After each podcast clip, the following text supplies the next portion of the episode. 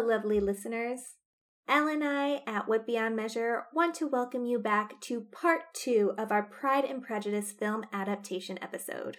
We hope you enjoy.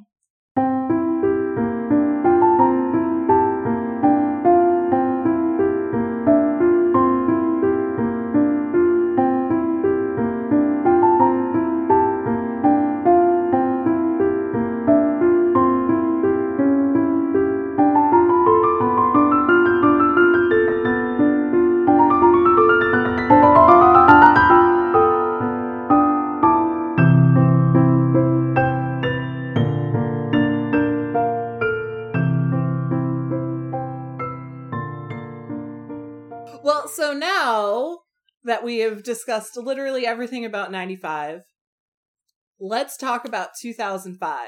Yes. 2005, Keira Knightley, Matthew Macfadyen. Yes. It's a romance film. Yes. So it definitely took some creative liberties. Uh shorter amount of time, only a couple of hours. And my absolute favorite. Yay! Yay! So, first of all, there are certain things in this movie that I think did they did really well. Oh yeah. So, like I we agree. talked about, we talked about the setting in '95. Now it felt kind of stiff, but definitely gave the Bennets a feeling of wealth. Mhm. 2005, their house feels a little more run down, but I don't know if it's necessarily that it's run down, and more that it's just fucking lived in.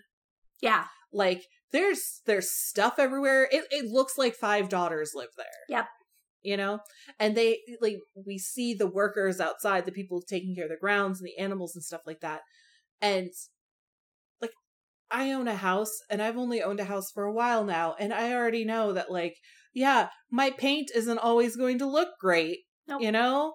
Like I'm going to have dust places. I have marks and scuffs on my walls and my doors and Mhm. that's that's what it feels like their house feels lived in Yeah. Yeah, I noted like this was one of the first things I wrote down was that the mood and the style felt older, you know, in this version. And like a lot of times it reminded me of Pirates of the Caribbean. I don't know why. It just did.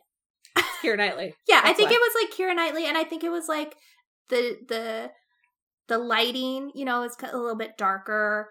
Um Mhm. and like even their more their true to the time yeah, their style of clothing was like was it older or was it more modern? Or it's So- a mix of both, right? yeah it depends on like when this is actually taking place because that's something we don't actually know is the actual date of the story Yeah. so if you're talking about like the time in which like uh jane austen was writing it then their clothing is a little old um if you're talking about like a few years before that which is likely when she was doing or when the story took place then it would be you know a little closer to it but if you think about it like think about the regular everyday people that you see around town like our clothes are all a mix of like the last 10 20 years of Yeah. style Mm-hmm. so it's just that our style hasn't changed so significantly in the last 20 years. Like we're all still wearing jeans and t-shirts. Yeah.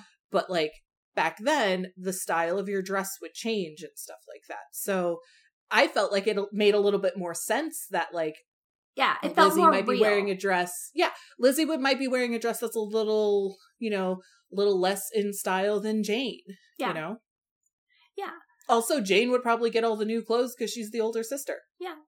Something I really liked um in the Bennet house, I loved that they had the portraits and they were like very old portraits, right? They looked like they were portraits that were done in like maybe the 16th century.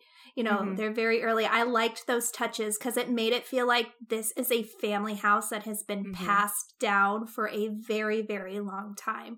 Whereas when you went to Netherfield, that felt more like what you would see in the 95 version. You know, it was Mhm. very modern, modern for the time, Quote, unquote, right? yeah. And like cleaner and like perfect and not as lived in, right? Well, Obviously, because even sense. nobody lives there, right? Yeah, nobody Yeah. lives there. Yeah, it's not a family home, but Longbourn is, and Yeah. it stayed in the family, and that's why it's being given to Mr. Collins, so Yeah. it stays in the family. And there were the, all Yeah. the little add-ons, right, at Longbourn. Like it wasn't just one big house like it is in the 95 version. It was a house that has grown with the family. And so there were Mhm. like additions here and there and Mm-hmm. that they looked different and I liked that. I Mhm. liked I liked the setting a lot. And like everything just felt more lived in and casual. Like the way their clothes were worn the where the way like um so at one point i think it's when bingley finally shows up to propose. Jane sits up from the couch and the couch cover is all askew. And i'm like this is a house that people were living in. So I with scenes as you just talked about it, I'm just gonna go ahead and talk about right now. I that scene right before he gets there, when they're all lounging about in the room, like Mrs. Bennet is like half asleep with like a half eaten plate of food on her stomach. Like the sisters Mhm. are just Jane is like sitting and reading. Or not Jane, Lizzie is like sitting on a stool and reading, like the sisters are all over doing stuff. And like Bingley's coming and it's just like all a big giant it's like a dance right how they're like stuffing things in places and hiding things and like straightening up their hair and pinching their cheeks and everything Mhm. and then when he opens the door it's like they're all perfect and pristine like you would see in the Yeah. 95 version and they've been Uh-huh. like that the whole time all morning like i loved that that just felt so real yeah well and that's what i like about so much about the 2005 version is because it does feel more real like Mhm. They feel like actual humans. Yeah. Like not only are is the house lived in and the clothes lived in, but the way they talk to each other and the way they move and the, their expressions and everything. Like they're saying these old timey feeling like like big words and the way that they phrase things feels old, but the way that they're doing it is very mm, relatable. yeah Like yeah, like Lizzie she might be speaking weird, but she looks like she could just be hanging out down the street, you know? Mhm. And there isn't anything to indicate that people back then didn't have the same mannerisms and gestures and stuff that we do now. yeah We have no idea. We only have the written text. So we kind of have a quote unquote understanding of how they spoke. So, like, seeing them speak these, you know, the way that they're speaking, but have these fun gestures and stuff like that, just, it felt real. It didn't feel stiff and cold like 95 did sometimes. Yeah, the whole movie felt like Lizzie in 95 being embarrassed and freaking out at Nev- or at uh, Pemberley. Yeah. That's what 05 is. It's that moment for the whole movie. Yeah. yeah. Um, so I have a note about 05 Mary. And my note Mhm. is she is the goth sister because like everything Oh, she yeah. wears is black or gray. Like all of her colors are muted. And I know that's like purposeful because she's Mary, but also like she's Mary. I also like to think about it in, in a way like this. So, like, Jane gets the nice clothes because she's the older daughter and she's trying to get married. And then maybe Lizzie takes some of her clothes. And we know Lizzie has a different style. Mm-hmm. But then it's gone through two people before Mary might get it, yeah. You know? And because she's the middle child, she's probably not getting new clothes. But then, like, Kitty and Lydia might get new clothes because they're the babies and they're mom's favorite. So, Yeah. like, Mary's just stuck with all these clothes that, like, Jane had and they were really nice. And then Lizzie altered and made her own. And now she's just like, eh, I guess I'll just make it black. Yeah. uh, yeah, I liked I liked how Mary's clothes were like specifically very different. Even I mean, 95 Mary, you know, her her colors weren't as bright, as girly, you know, her clothing felt more practical, but like it's really driving home that point in 05 version. Yeah. I just want to say that I felt like Mary felt more like an actual middle child in certain points in uh 05 because it was very clear like that scene at the Netherfield ball where she's playing and she's doing a poor job of it and she gets really upset and her father goes to console her. Yeah. It really feels like I worked really really hard on this. I've been practicing it. I just wanted to show you guys that I can do this and I wanted to show off. I wanted I wanted some attention for once Yeah. and like she didn't get the attention that she wanted Yeah. and i just kind of felt so bad for her because she is kind of swept under the rug a lot hmm you know and then like in the scene where lizzie and mary and the Gardiners are just hanging out in the kitchen at longbourn like i kind of felt like Mary was trying to get some attention from her aunt and uncle as well because she knows she can't get it from her mom and dad. Yeah. And like she felt really comfortable sitting there and talking with them and then making that comment about mountains and men. And I don't know, I just it felt she felt more like a middle child trying to get attention where she could, as opposed to the ninety five Mary who's just like, oh, I'm I'm all sermony, blah blah blah. Also Mary felt younger. She felt Yeah. like she was she felt maybe very young. 16, 17. Yeah. Yeah. But I don't know. I I thought Mary I think she's supposed to be 17 or 18. Because Kitty, Yeah. or because Lydia's 15, Kitty is like 16, 17, so Mary would be 17, 18. Yeah. Lizzie's 20, Jane's about 21. So I have a question. Mm-hmm. Where f- maybe this is an inappropriate place to ask it. You can tell me if you want to answer it here or wait. My question is were fettuccine straps a thing? Not spaghetti straps, because they weren't quite that small. Fettuccine But so I'm going to call them fettuccine straps. I were fettuccine straps a thing back then? I have no idea. because Miss Bingley is wearing some pretty narrow straps at Yeah. the, the ball the one night. Her Mm-hmm. arms and they're exposed and beautiful, but is that of the time? I don't know. I have no idea. No idea at all whatsoever. I'm not into clothing as much. I'm not gonna lie. Um I have no idea. Also, why does everybody in this movie have? I mean, all the men, most of the men, yeah, pretty much all the men. Why do they have mullets or like baby mullets? right? They all have like baby mullets. I don't know. I don't know either. It's weird. Speaking of men, Mr. Bingley in this movie Oh my god. is like a fucking puppy dog. He's so dopey.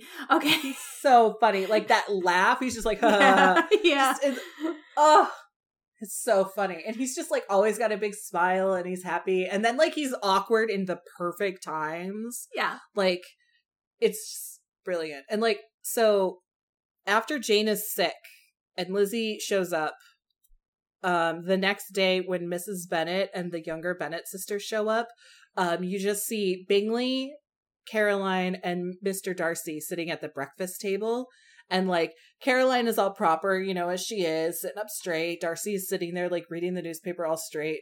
Bingley is like slouched back, leaning on his chair with like his foot up against the table, just like eating, like chill as fuck. Yeah, because it's his And house. I'm just like, I know, but I, you don't see that literally anywhere else. no. Nobody is that chill unless you look at the Bennets at Longbourn. Yeah. None of the other rich people are that chill. And that's why Mr. Bingley likes Yeah. likes Jane so much, right? He can really It's be him his real self. He's so fucking cute. And the way he just like says the complete wrong thing and Jane is just like, You're so goofy. It's just like, oh. So I feel like and and I want to know your opinion as well. I feel like Bingley in 05 and Bingley in 95 if they could have merged and like 95 Bingley takes some of 05 Bingley's like awkwardness and like adorableness and then 05 Bingley could have taken some of 95 Bingley's like grit and like Mhm. ability to stand up for himself, we would have the book Bingley. I agree. Yeah. I agree.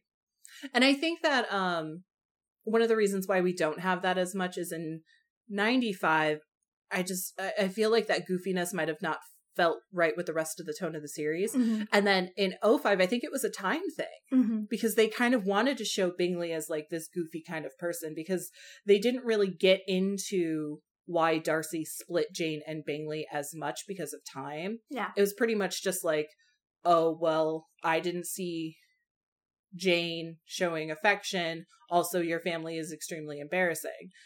So it we didn't get the nuance, I guess, of it, you know? Yeah. So I think that it was really just time because I don't even think we saw Bingley like standing up for himself against Darcy like he does, where he gets angry that Jane wasn't or that Jane was in London and he didn't know about it. We don't see that at all in the in the 2005 film because of timing. Yeah. So. Yeah. Agreed. But I still love the 2005 Bingley. He's my favorite. He is pretty so adorable. I forgot how adorable he is. Just his mannerisms and everything. Mm-hmm. Very, very cute. He's just a golden retriever with red hair. He really is. He's a strawberry retriever. Yeah. Um, can I just say that I love that the Bennets have a Netherfield hangover after the ball? Like Mrs. Bennet like cracks that raw egg into her Uh-huh. drink. like somebody's making a loud noise and they're all just like, no, you know? Yep. Yeah. Love it. also, I didn't realize that I thought the hand flex happened at Pemberley. It totally happens at Netherfields. I didn't realize totally didn't realize that. That I don't know really why.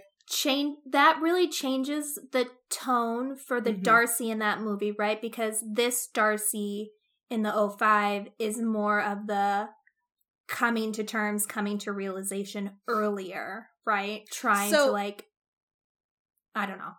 this is how I see it. So, in the book and in 95, we see it very much as a slow burn for both of them falling in love with each other.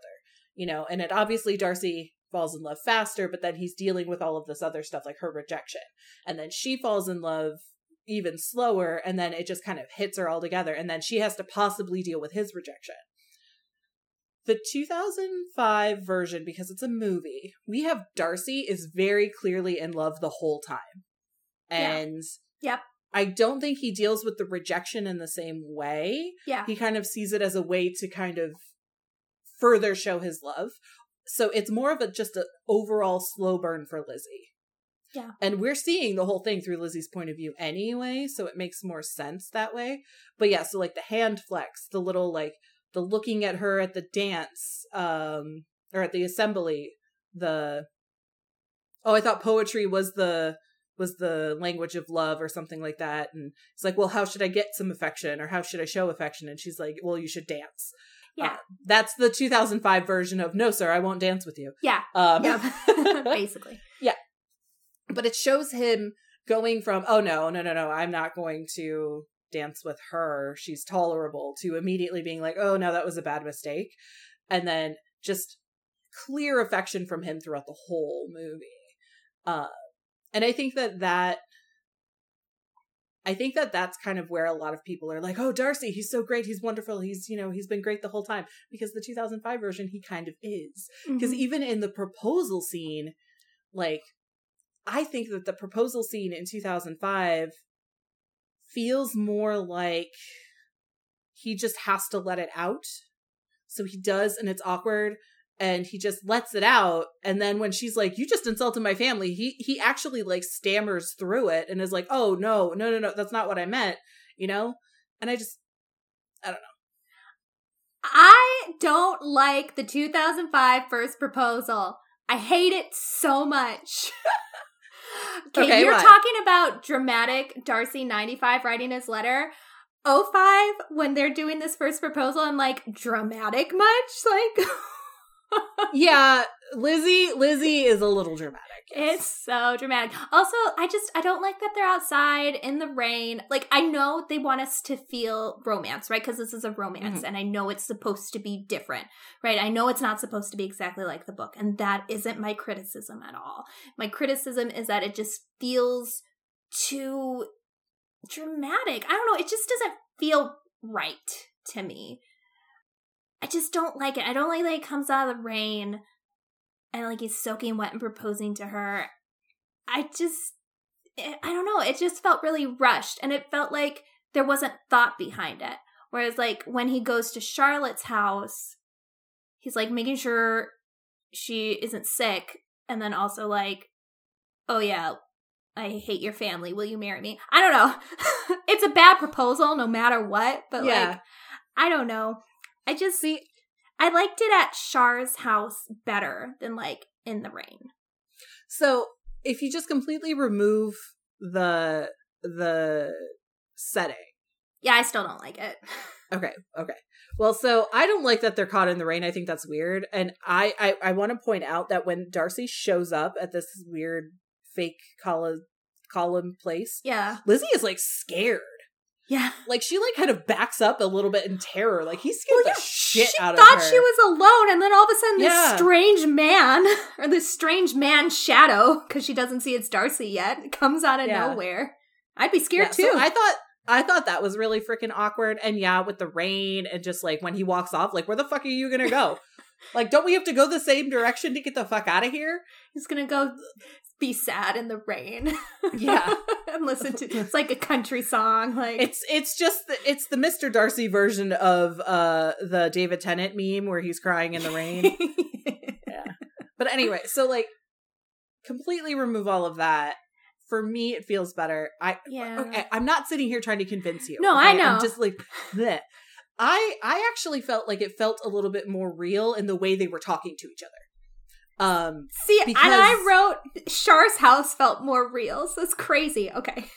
Okay, so hear me out. So I think that it felt more real because, um, like I said, like the way he was, like his intonations, the way he was just like, "Look, this is how this is. This is how I feel," and like, yeah, no, I know that like you're standing and your family and everything like that. Like it's not, but I, but I love you. I love like he's just like. It's I don't know like the the intonations and the way that he says it just feels more natural. And then when they're talking to each other, they're interrupting each other they're not waiting for the person to give the next line. So it feels more like an actual conversation. And like, especially given the fact that Lizzie is upset, so she would interject more. So like when she's like, "Oh yeah, well, you know, you just you said this, or you just said my family is shit," and he's just like, you know, he takes a step back, and it, in that moment, he's like, "Oh shit, no, that's not what I meant to say." Which this version of Darcy, this Darcy that has loved her this whole time, and isn't really upset about the fact that he loves her, not really like because you don't see that in this version uh like that would be a natural reaction for this darcy is to be like oh shit i didn't mean to say that because i do i do love you the whole like against my will i love you is a little less of a stern fact for the Yeah. 2005 darcy Yeah. it's more of just it's in the book but Right. this darcy is this He darcy says it doesn't seem to completely different. He says it com- like it's Yeah. the same line, but they're said completely different, and so you get Mhm. completely different interpretations. Mm. and I think that, but yeah, like the, the the way that they speak to each other, the the tone, the gestures, the interact, the the interrupting, and everything like that, that felt more of a natural conversation to me. So I preferred that over the or the ninety five one, where it felt more stiff, as we kind of talked about before. Um, I do think Lizzie was a little more dramatic, but at least she showed she was angry. I don't know the the first proposal in '95 felt more true to the book and maybe true to how people of that society would have really reacted at that time, like trying to compose themselves, stiff upper lip, don't don't say the wrong thing or like Mhm. I'm high enough and I'm gonna say whatever I want. Whereas this the night the 05 felt more real. So in the book, when Darcy goes to Lambton and he sees how upset Lizzie is, uh, and he's he breaks that that whole propriety thing, like like Lizzie does when she hears about Charlotte. Uh, and we talked about this how like like that's how you can tell that he still really likes her is that he's Mhm. just like oh shit what's wrong with you and then he kind of pulls it back i felt like in the 2005 version that feeling in that moment in the book was put to the first proposal Yeah. so his way of breaking that that whole idea of we have to be proper because he was proper the whole time he was at like Rosings with her and everything like that. He Right. had that that wall up. Yeah.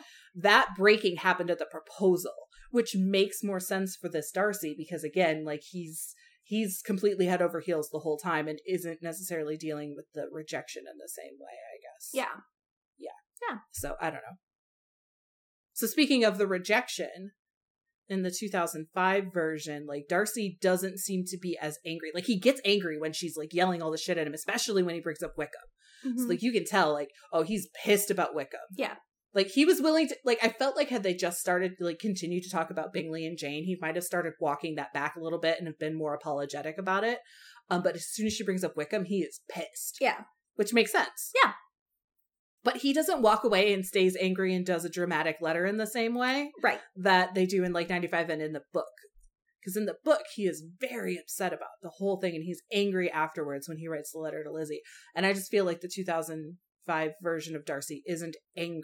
Yeah, I he just wants to set the record straight. I agree.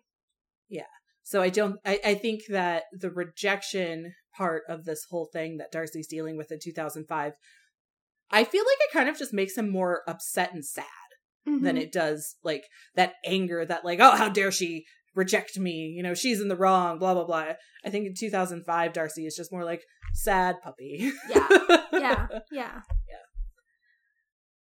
I will say that one of the changes that I liked for 2005 in terms of the Darcy Lizzie relationship is in Lambton when they get the letter. And while I really love that scene in the book and in 95 when Darcy shows up and like Lizzie's upset and he's very worried about her and he's just like what are you do like are you okay do you need to see a doctor let's have the servant go talk or go get your aunt and uncle you know like let me take care of you one of the things that I really liked about 2005, and I think fits with 2005, is that Darcy's there and he's just flat out like, no, this is my fault. I want to take care of it. Yeah, I agree with that part. But the part that's right before it, when it cuts to that scene and she comes out and then she like bursts into tears and like running away, I don't Mhm. like that. No, I that was that felt really awkward. It felt so awkward. That felt weird. And like Yeah. they're just sitting there watching her and not doing anything. Mhm. And I was like, why is nobody consoling her? like I kind of get Darcy feeling that way because he's like, this is really weird. Right, I'm but in this weird aunt- spot. But why oh. isn't Mr. and Mrs. Gardiner doing anything? Also, like, why aren't the Gardiners? I know this movie is only two hours. I know they had to make a lot of concessions, but like, couldn't they made make some other concessions elsewhere and made the Gardiners more central? Because they're not central in this movie. They're very out of the loop, Mm-hmm. and I just wanted them to be just even just a little bit more connected to Lizzie and Darcy. Yeah, Yeah, I agree. I feel like they definitely did the Gardiners dirty, Yeah, but I, I get why they did it. 'cause again, Yeah. it's shorter. yeah. and they're not as central in like the beginning of the movie so it would be weird to suddenly have them you know there at the end so i Mhm. get it but we love the Gardiners Yeah, so much So much. I just wanted So them to shine just a little bit more. And like they don't really imply at all that the aunt is from Lambton. Like, Mm-mm. you know, there's no connection there. Like even if they just could have brought that in, just like a passing remark just to show that that's why they're there, you know? Yeah. i do like though that we still got that connection between darcy and them as little as it was Yes, yes. like oh hey let's go fishing let's hang out and then they're like oh my gosh he's so super nice and he like walks through the inn with them and they're like buddy buddy and like so i did like that but Yeah. you wouldn't get that same feeling if you didn't read the book Yeah, exactly. And I that was um, one of the first things I wrote is like throughout the the movie, you know, people who are very familiar with the book are going to be able to follow along with the things that aren't there. And then people Mhm. who aren't familiar with the book, they're going to be okay too because they're going to get the Mhm. big main ideas. I think that that's what makes a good adaptation is that because we all hate that, you know, when they take a, a book and they turn it into a movie and you're expecting the book in movie form and it's going to disappoint somebody. But I think that this adaptation does a really good job of making the necessary changes it needs to make to follow the story for people who aren't familiar with the book while also giving the people who are extremely familiar or just finished reading it enough to go off of it and enjoy as well. Yeah. Because again, like while we know that there are certain things that are different from the 05 version than the book, like we can see why those concessions were made and why those things were changed, you know? Yeah. Like I, I'm I'm looking at this movie and again, I love this movie, but there wasn't any part that I was angry about. Like the rain is probably as angry as I got. um, the only place where I wrote I'm frustrated is when they meet at Pemberley. Yes, that I I do want to talk about that because we we all talked about how Lizzie fell in love with the grounds at Pemberley, not the house because she Yeah. has seen pretty houses. 2005 made us fall in love with the house, not the grounds, and it just made everything weird and awkward and all of those pictures like the the subtle like like uh movements across the marble like statues i want to hear Yeah, i actually like- wrote down what's your opinion of the statue room Yeah, why are we suddenly in the Grecian art wing of the Louvre or wherever? Like anywhere that has Actually- a Grecian art wing. Like why? Art Institute of Chicago, there is a room Yeah. that has like marble statues like that, and Yeah, you can like the- look it up from a balcony or you can be down in it. Yeah. It reminds me of that scene so much. yeah, every big museum has a Grecian art wing. Yeah, art wing. The Institute, the is it the Met in well, New York? this one I think Like, in they Chicago. I don't think Odd it's. one. I don't think it's the Grecian art wing because they're they have a Greek section. Yeah. This is separate. I so I think they're more modern sculptures, but it's all marble statues Yeah. is what it is. It's not Grecian like the like here, but the way the room is set up and with the lights coming in and everything, that room at the Art Institute of Chicago reminds me of Pemberley in the 05. yeah. So I Next time I'm in Chicago, we're going to go there and we're going to talk about it. Okay, yes. I'll put up a video. Come on, COVID, get over. Let's do that. Yeah. Okay, so here is what I wrote. This Pemberley is too ornate. Grecian art wing question mark. Focus is on the material, not the simplicity or the grounds, which is what originally attracts her. Mm-hmm. Though I will say that I really like when she gets out of the carriage and she's just like, like the fuck. Yeah. well, shit, I could have had this. Yeah. she like practically, she's just like, oh, well, huh, fuck. Yeah, that is which good. which kind of happens in 95 as well when they're like coming in and she sees the ground she's just like "Ah, ah, ah." yeah. And they're talking about the mistress and like yeah oh, the mistress of Pemberley will certainly have a lot to to deal with or whatever. like, oh yeah. but yeah. No, the whole Pemberley thing is weird. Um, her creeping on Georgiana and Darcy and then running away is so awkward. yeah. Also, why isn't Georgiana shy? She's not shy. I mean, she's only 15. Yeah, but in the book she's shy. True, but We don't know her up until this point, so it's okay for her to make her not shy. I just wanted she her to really be shy in 95 either. She's like a little bit. Like when they first met at the first scene in Lambton, where she's like, Oh, my brother bought me a piano. I don't know if I deserve it, or, you know, whatever. I don't know. I think it's because I think it's because, and I, I, I said this before for, about the '95 thing, is that the scene in the book that we have when she's at Pemberley with Georgiana would be really awkward in film, yeah. because it's so quiet. Like it felt awkward in the book, and there was a purpose for it, but it's not necessarily needed in a film adaptation. yeah. I think so. Yeah, Also, I just didn't like her line where she was like, Oh, you must force her. Like, like, I didn't like that. Like, Georgiana wouldn't say this. I don't know. Eh. yeah. I preferred the scene in '95 versus 05 for that. Yeah. Um, so the only other thing that I definitely want to talk about in terms of 90 or in uh, terms of 05 is Charlotte Okay. because I love Charlotte. I love book Charlotte so much. And like I said, I felt like the 95 version of Charlotte was cold, but and I, I liked the friendship between Charlotte and Lizzie in 2005. However, the the film paints Charlotte as a desperate woman Yeah. She is very much like i'm scared that's why i'm getting married and i'm 27 and i don't have the prospects blah blah blah she says nothing about the fact that she's not interested in romance yeah. and she doesn't really play like she's not interested in romance because there are times when she's just like oh i'm so happy that my husband is sermonizing and like oh you know like she gets she feels like she's trying to find this romance for mr collins in the 05 version and i'm Yeah. not a fan of that because i like charlotte is looking to get married because that's what she needs to do and that is it there's no feelings no romance at all Yeah, so in 05 Charlotte felt very out of control of her own life. She it was just like her parents are like so in the 05 the Lucases are significantly older. Mhm. Um and she is a burden to them whereas in the Mhm. 95, you know, they're more closer to the Bennet's age Mhm. and they're they have, you know, more kids. Like Mariah is a big deal in the 95 and they have younger kids too. And Charlotte in 95 feels very in control. She's the one who's calling all the Mhm. shots.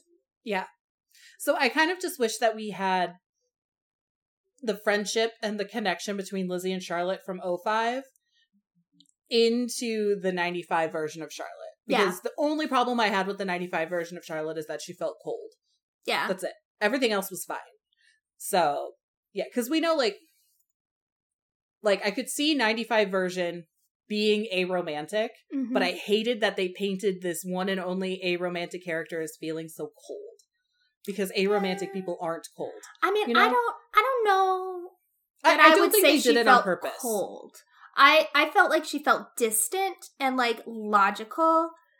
I don't think she felt cold. Like she wasn't being like unnecessarily rude or mean. She just felt very I don't logical. think that you need. I don't think that you need to be rude or or, or mean or to feel cold. You just Uh-huh. don't feel like you have as close of a connection. You know, like Yeah. they're not sitting there and laughing and having fun and stuff like that. So okay, now. I see just feel like yeah, and I don't think that the people who did ninety five were like, oh, this is an aromantic character. She's going to be cold because that's how they are. I No. don't think that that's the case No. at all. I just think that if you read Charlotte Lucas as an aromantic character and then you watch ninety five, you're going to be like, why is she so cold? You know. Mhm. And then if you watch 2005 and you read Charlotte as a romantic, you're going to be like, this isn't the same character. Right. Because I do love Charlotte. yeah, So, yeah.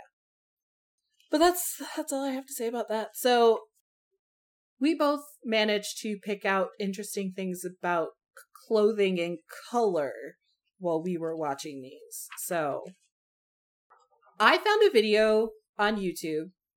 It's called How Historically Accurate Are the Costumes in Pride and Prejudice 2005.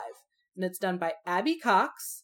And I will say this is the only video I've watched of hers, but I am subscribed to her channel now. And everything, I want to watch more of her stuff because it's great. So we did watch that video before we watched these films. So we did kind of pick up a little bit, and some of the things that we've mentioned are comments that she has made in her YouTube video. I would suggest you definitely go and check it out, watch it, because she knows a lot about costuming and a lot about historical clothes, and she gets into a lot of detail. But I will definitely give her a shout out and say that she's the one who pointed out that, you know, the clothes in 2005 are from different time periods or different you know within the, the within the same like 20 year period or Mhm. something like that and how certain clothes that like lizzie wears are very much like clearly altered and stuff like that and she also um talks a little bit about color and how that relates to characters and uh color of clothing at the time as well so it's a great video go check it out um definitely worth a watch so yes. with that in mind, we want to talk a little bit about the clothing choices in these two movies because they are strikingly different. Yep.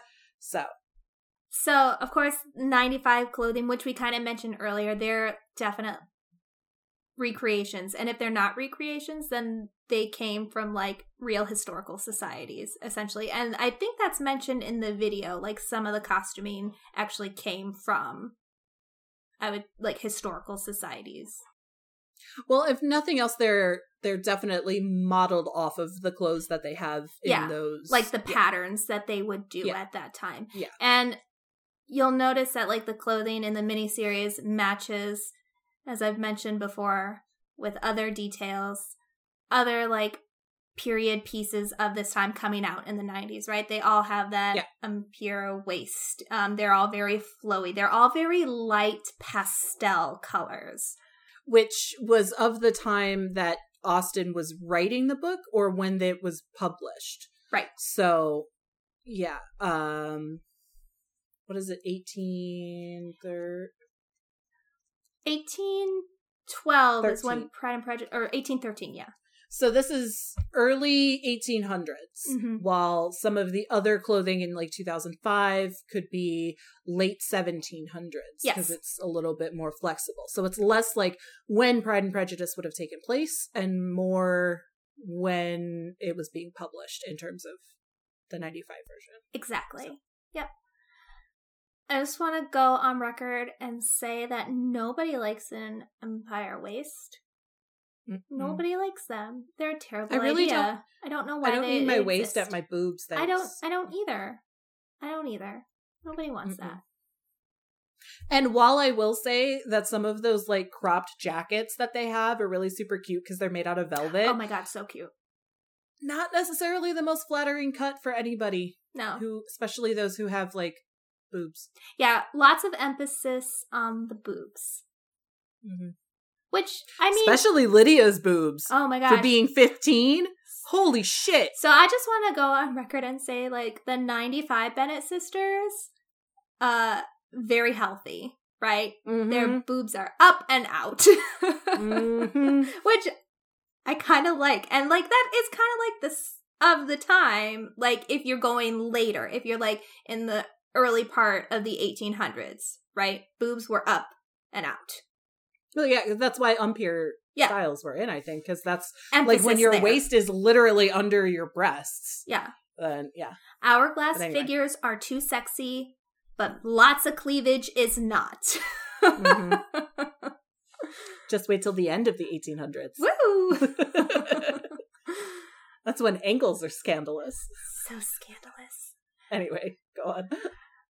Yeah, I just I like how they use those pastels and the light colors. I like that because it really puts me in the time of this movie if we're going with like the time of publication, which is a lot of the adaptations do that, right? A lot of like even Bronte sister film adaptations also kind of like 1800s ish with the higher waistlines and the pastel colors and the very Okay. very flowy dresses.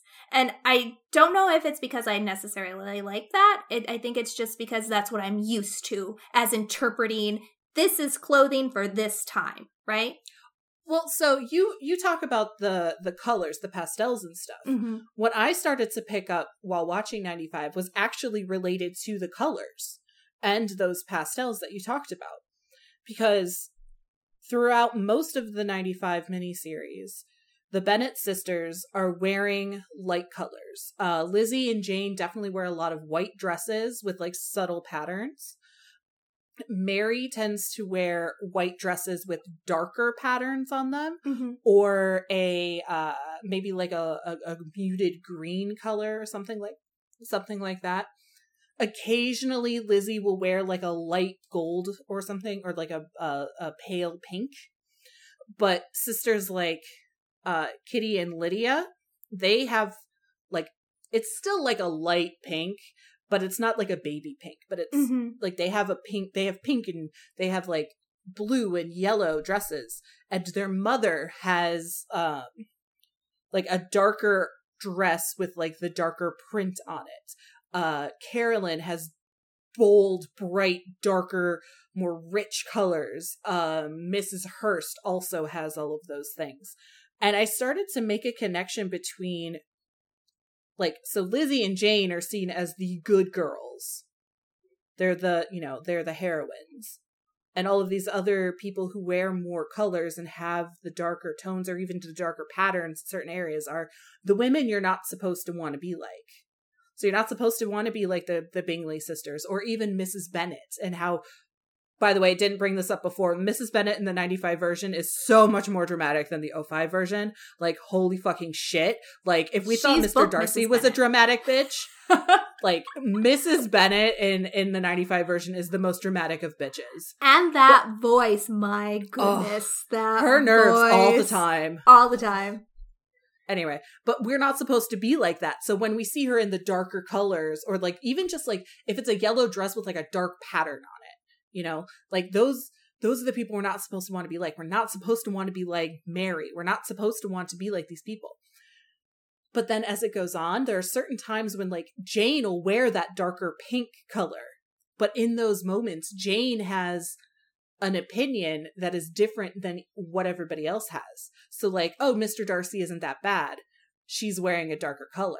So we're not supposed to want to be like Jane in those moments. Hmm. Uh when Lydia is supposed to go to Brighton, Lydia is wearing a light colored dress. Her mother is wearing a light colored dress. I think Jane and Kitty are wearing lighter colors. Lizzie is then wearing a color that is darker than the rest of her sisters because she's very much like, no, she shouldn't go.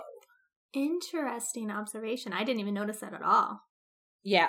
Um, so Lizzie wears a bold color when she uh makes the the comment about Brighton. It when she is at Rosings and she is out of the ordinary compared to everybody else who's there, who's been there.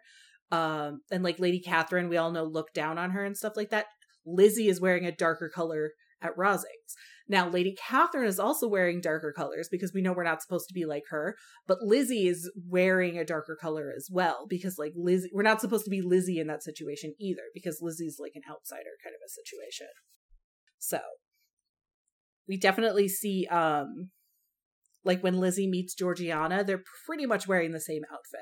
Mm-hmm. Yeah, White I noticed and light that. and stuff like that. Yeah. Even the And, like- colored top, the crop top on the same Yeah. was similar. It was like that lilac-y color, right? Yeah, yeah. Now, I didn't take into consideration jackets because I figure that those are, you know, they're accessories. They're probably darker for less storytelling reasons and more just clothing options reasons. So, like, their jackets tend to be darker and it's a pop of color. I'm usually just talking about, like, the main staple, their dresses specifically. Yeah. I will also note, and I didn't take notice of the men's clothing until toward the end, Okay. but Darcy, once we start to like him, his clothes start to get a little lighter. Mm-hmm. Um, so like after Pemberley, like when he's going to see Jane at Lambton, he's wearing a lighter green. And then when we have start to question whether or not he's still going to be in love with her because of Lydia, his clothes go back to darker colors. It's so interesting because right before that, we see the scene with him and his valet, and Mm-hmm. he pull the valet holds up a black coat, and Darcy's like, "No, the green one." Uh-huh. Right? Yeah, he's wearing a lighter color. Uh, Wickham too. When after the wedding, when Wickham is okay because he's now part of the family, he's wearing light colors as well. Hmm. So yeah, Very that's my whole thing about colors. That's so, So. interesting. um, things that I noticed was so like they all had very the sisters, the Bennet sisters, all had very similar styles of dress. hmm essentially. But at the end, when Lydia comes back and she's married, she has like a lot more fluttery things, right? She has the feather, she has the big hat, the coat, and everything. One, because she's just come from London, but Mhm. also she's a married woman now. She's kind of emulating her mother a little bit in style Mhm. with like the additional accessories that are more flouncy, right? I Mhm. thought that was really interesting. And then I mentioned this at the beginning the Bingley sisters who look very modern. Um, I'm Mhm. thinking specifically of their headpieces. Um, they almost felt Oh, very yeah. like 1920s to me. Okay, yeah. I mean, Yeah. they weren't. I mean, but like the with their hair, the way their hair was and stuff, it just it gave that kind of like 20s vibe. hmm So it kind of felt like they were a bit ahead of their time. You know, they're being, as we've said, more fashion forward.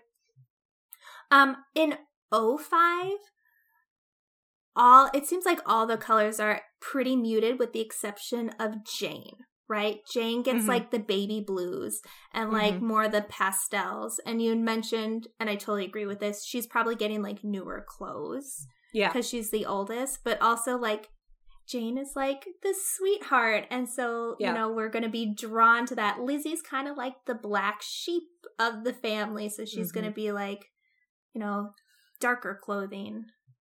Well, if we're going on the basis of like the 2005 one is going to have that wider range of styles because of, you know, they're, they're they feel more like everyday regular people. Jane getting like the newer clothes. Jane's clothes are pretty much empire waist and stuff like that. So Mhm. yeah, that would make sense. Yeah. And same with Carolyn uh Bingley in that one. She has the empire waist because they're newer and in fashion. Yeah. Was that all you had to say? Yeah. I didn't, sorry. I, I didn't know you had such a huge thing about clothes. Oh no, I just was like, I, I just noticed this. the, I just noticed like a few things here and there. No, I noticed this whole Um, connection with color. And I like, love it. I love it so much. Yeah. It's so Yeah. good. Um all right. Can we compare Darcy's? I mean Sure, this this think- won't take long cuz we've like essentially No. done it, but I just want to give my theory. Okay, go ahead. What is your Darcy theory? Okay, so I have this theory regarding the two film Darcys. Okay. Okay. I'm kind of afraid to say it, but Oh God, I'm gonna do it anyway. I'm afraid I'm gonna open up a can of worms and we're gonna have another Darcy argument, but I don't care. I'm gonna say it anyway. I really hope that we have these same arguments when we get to the other heroes, or the romantic heroes. Um, I don't really know. if you talk we'll shit out. about Brandon, oh, I'm throwing oh, down. I know not to step I'm- on that foot. Throwing down. I know, I know, I know not to even touch Brandon. Because you know it's not even Brandon; why- it's just Alan Rickman. Like I there's no Brandon; it's just Alan Rickman. I know. I I know. I know. That might be why we might end up doing Sense and Sensibility last. So just in case things happen and the podcast blows up, we'll be done. All right. Anyway, here's my theory. You like your Darcy awkward. I like my Darcy brooding.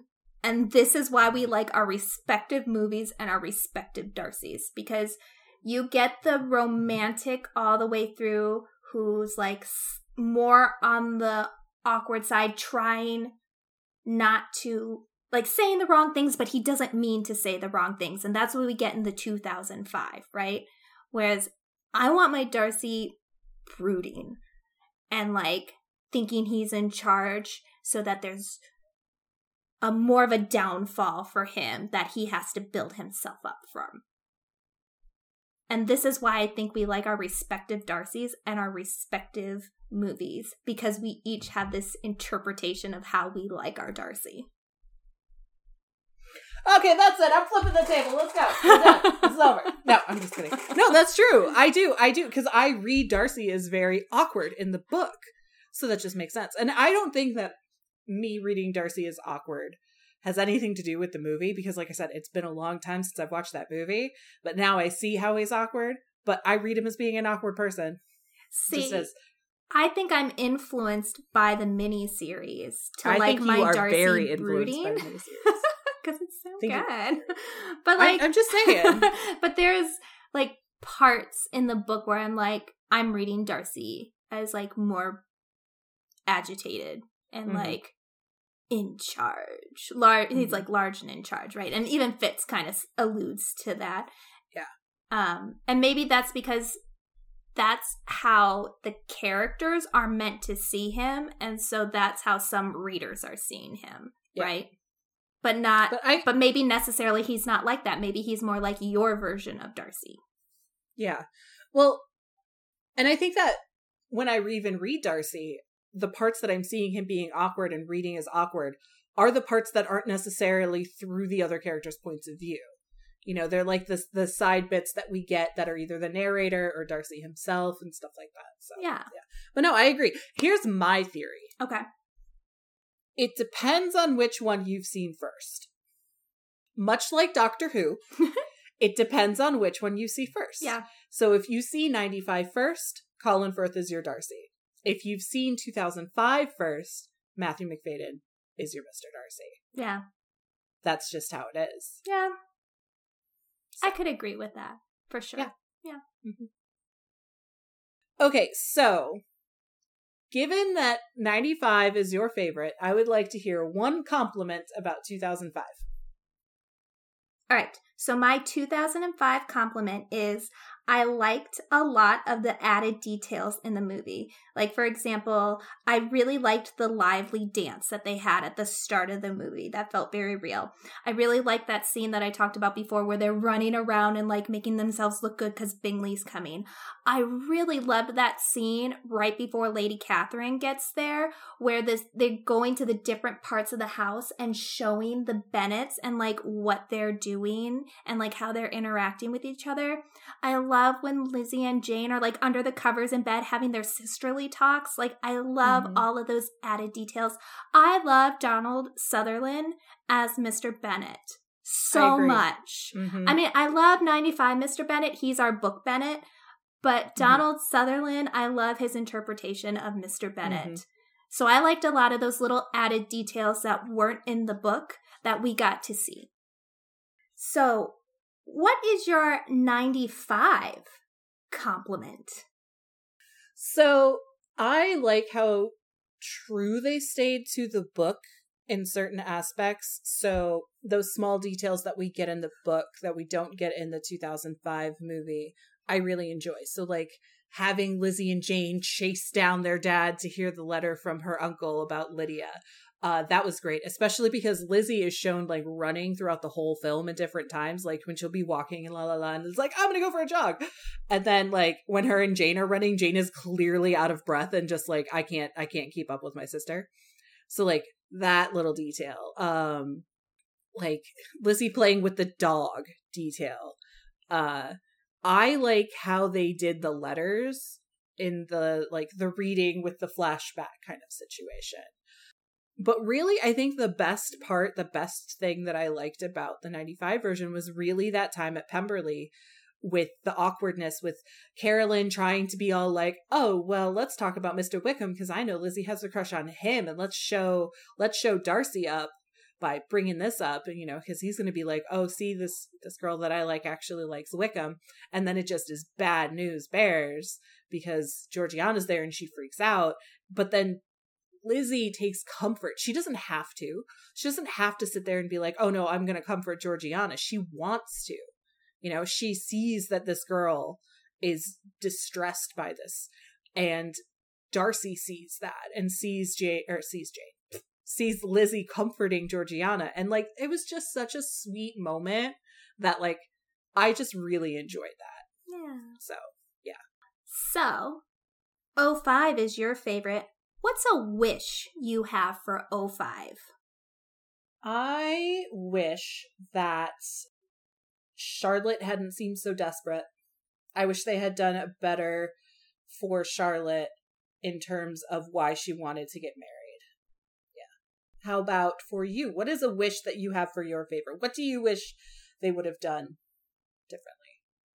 So it's very funny that you said this at the very beginning of us recording this podcast because I had written it down already before you said it.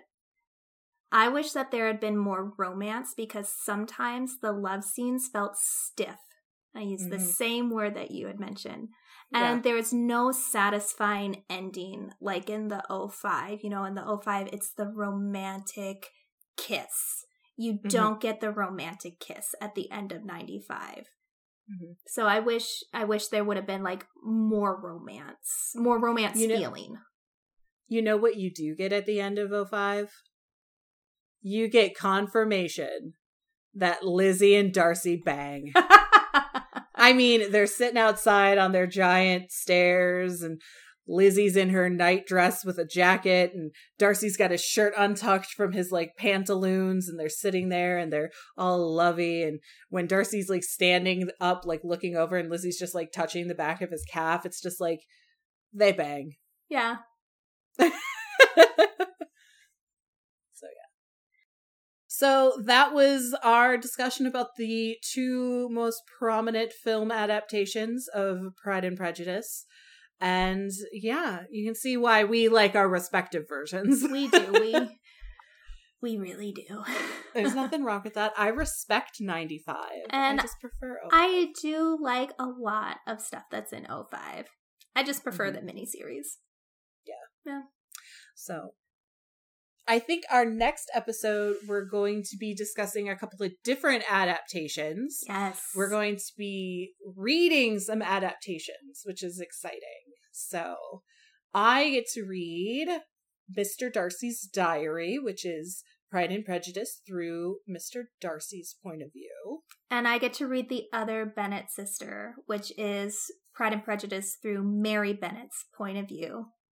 So if you're interested in kind of joining in that discussion, make sure you grab either one of those books. They are available on our bookshop on bookshop.org. Just go in there, do a little search for Books Beyond Measure. That's our shop. You do have to make sure you click the shop tab at the top, otherwise, it'll just show you a bunch of books. But if you go there, you can find the books that we've been talking about, books we're going to talk about, buy them up. 10% of what you'll spend will go to local bookstores around the country. And we'll also get 10%, which helps us pay for like our podcast hosting and all of that stuff. So it really helps us keep the lights on. Yeah. So we would love for you guys to, you know, read along and kind of, you know, discuss the books with us as well. So yeah, I kind of like these adaptations. I'm really excited about them. Me too. I am so excited. Seriously, yeah. Okay, and also just a reminder that from here until we tell you otherwise, we're going to be dropping our episodes every other Wednesday. So That's mostly because now we have to read whole books in between recording sessions. Yep. So instead of just a few chapters, we have to read a whole book. So we got we have to give ourselves a little bit more time. But we'll be back to week by week as soon as we hit our next Jane Austen book. But we're not done with Pride and Prejudice yet. So Yeah. And in the meantime, please rate, review, and tell your friends about our podcast if you enjoy it. Yeah.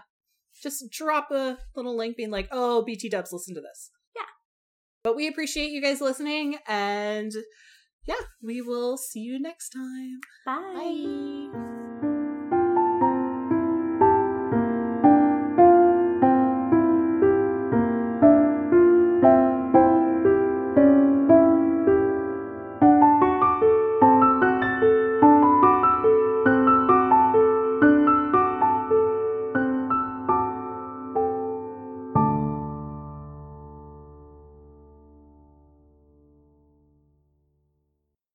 Beyond Measure is hosted by me, Katrina Mayer. And me, Elle Kammerer. Our music was composed by Shane Ivers, and our artwork was created by the beautiful and talented Katie Keneally. You can find us wherever you listen to podcasts, or you can find us on our website at witbeyondmeasure.com, or follow us on Instagram for all of our updates, memes, and just fun stuff. Our handle is at WBM Podcast. I'm going to say that again. It's WBM Podcast.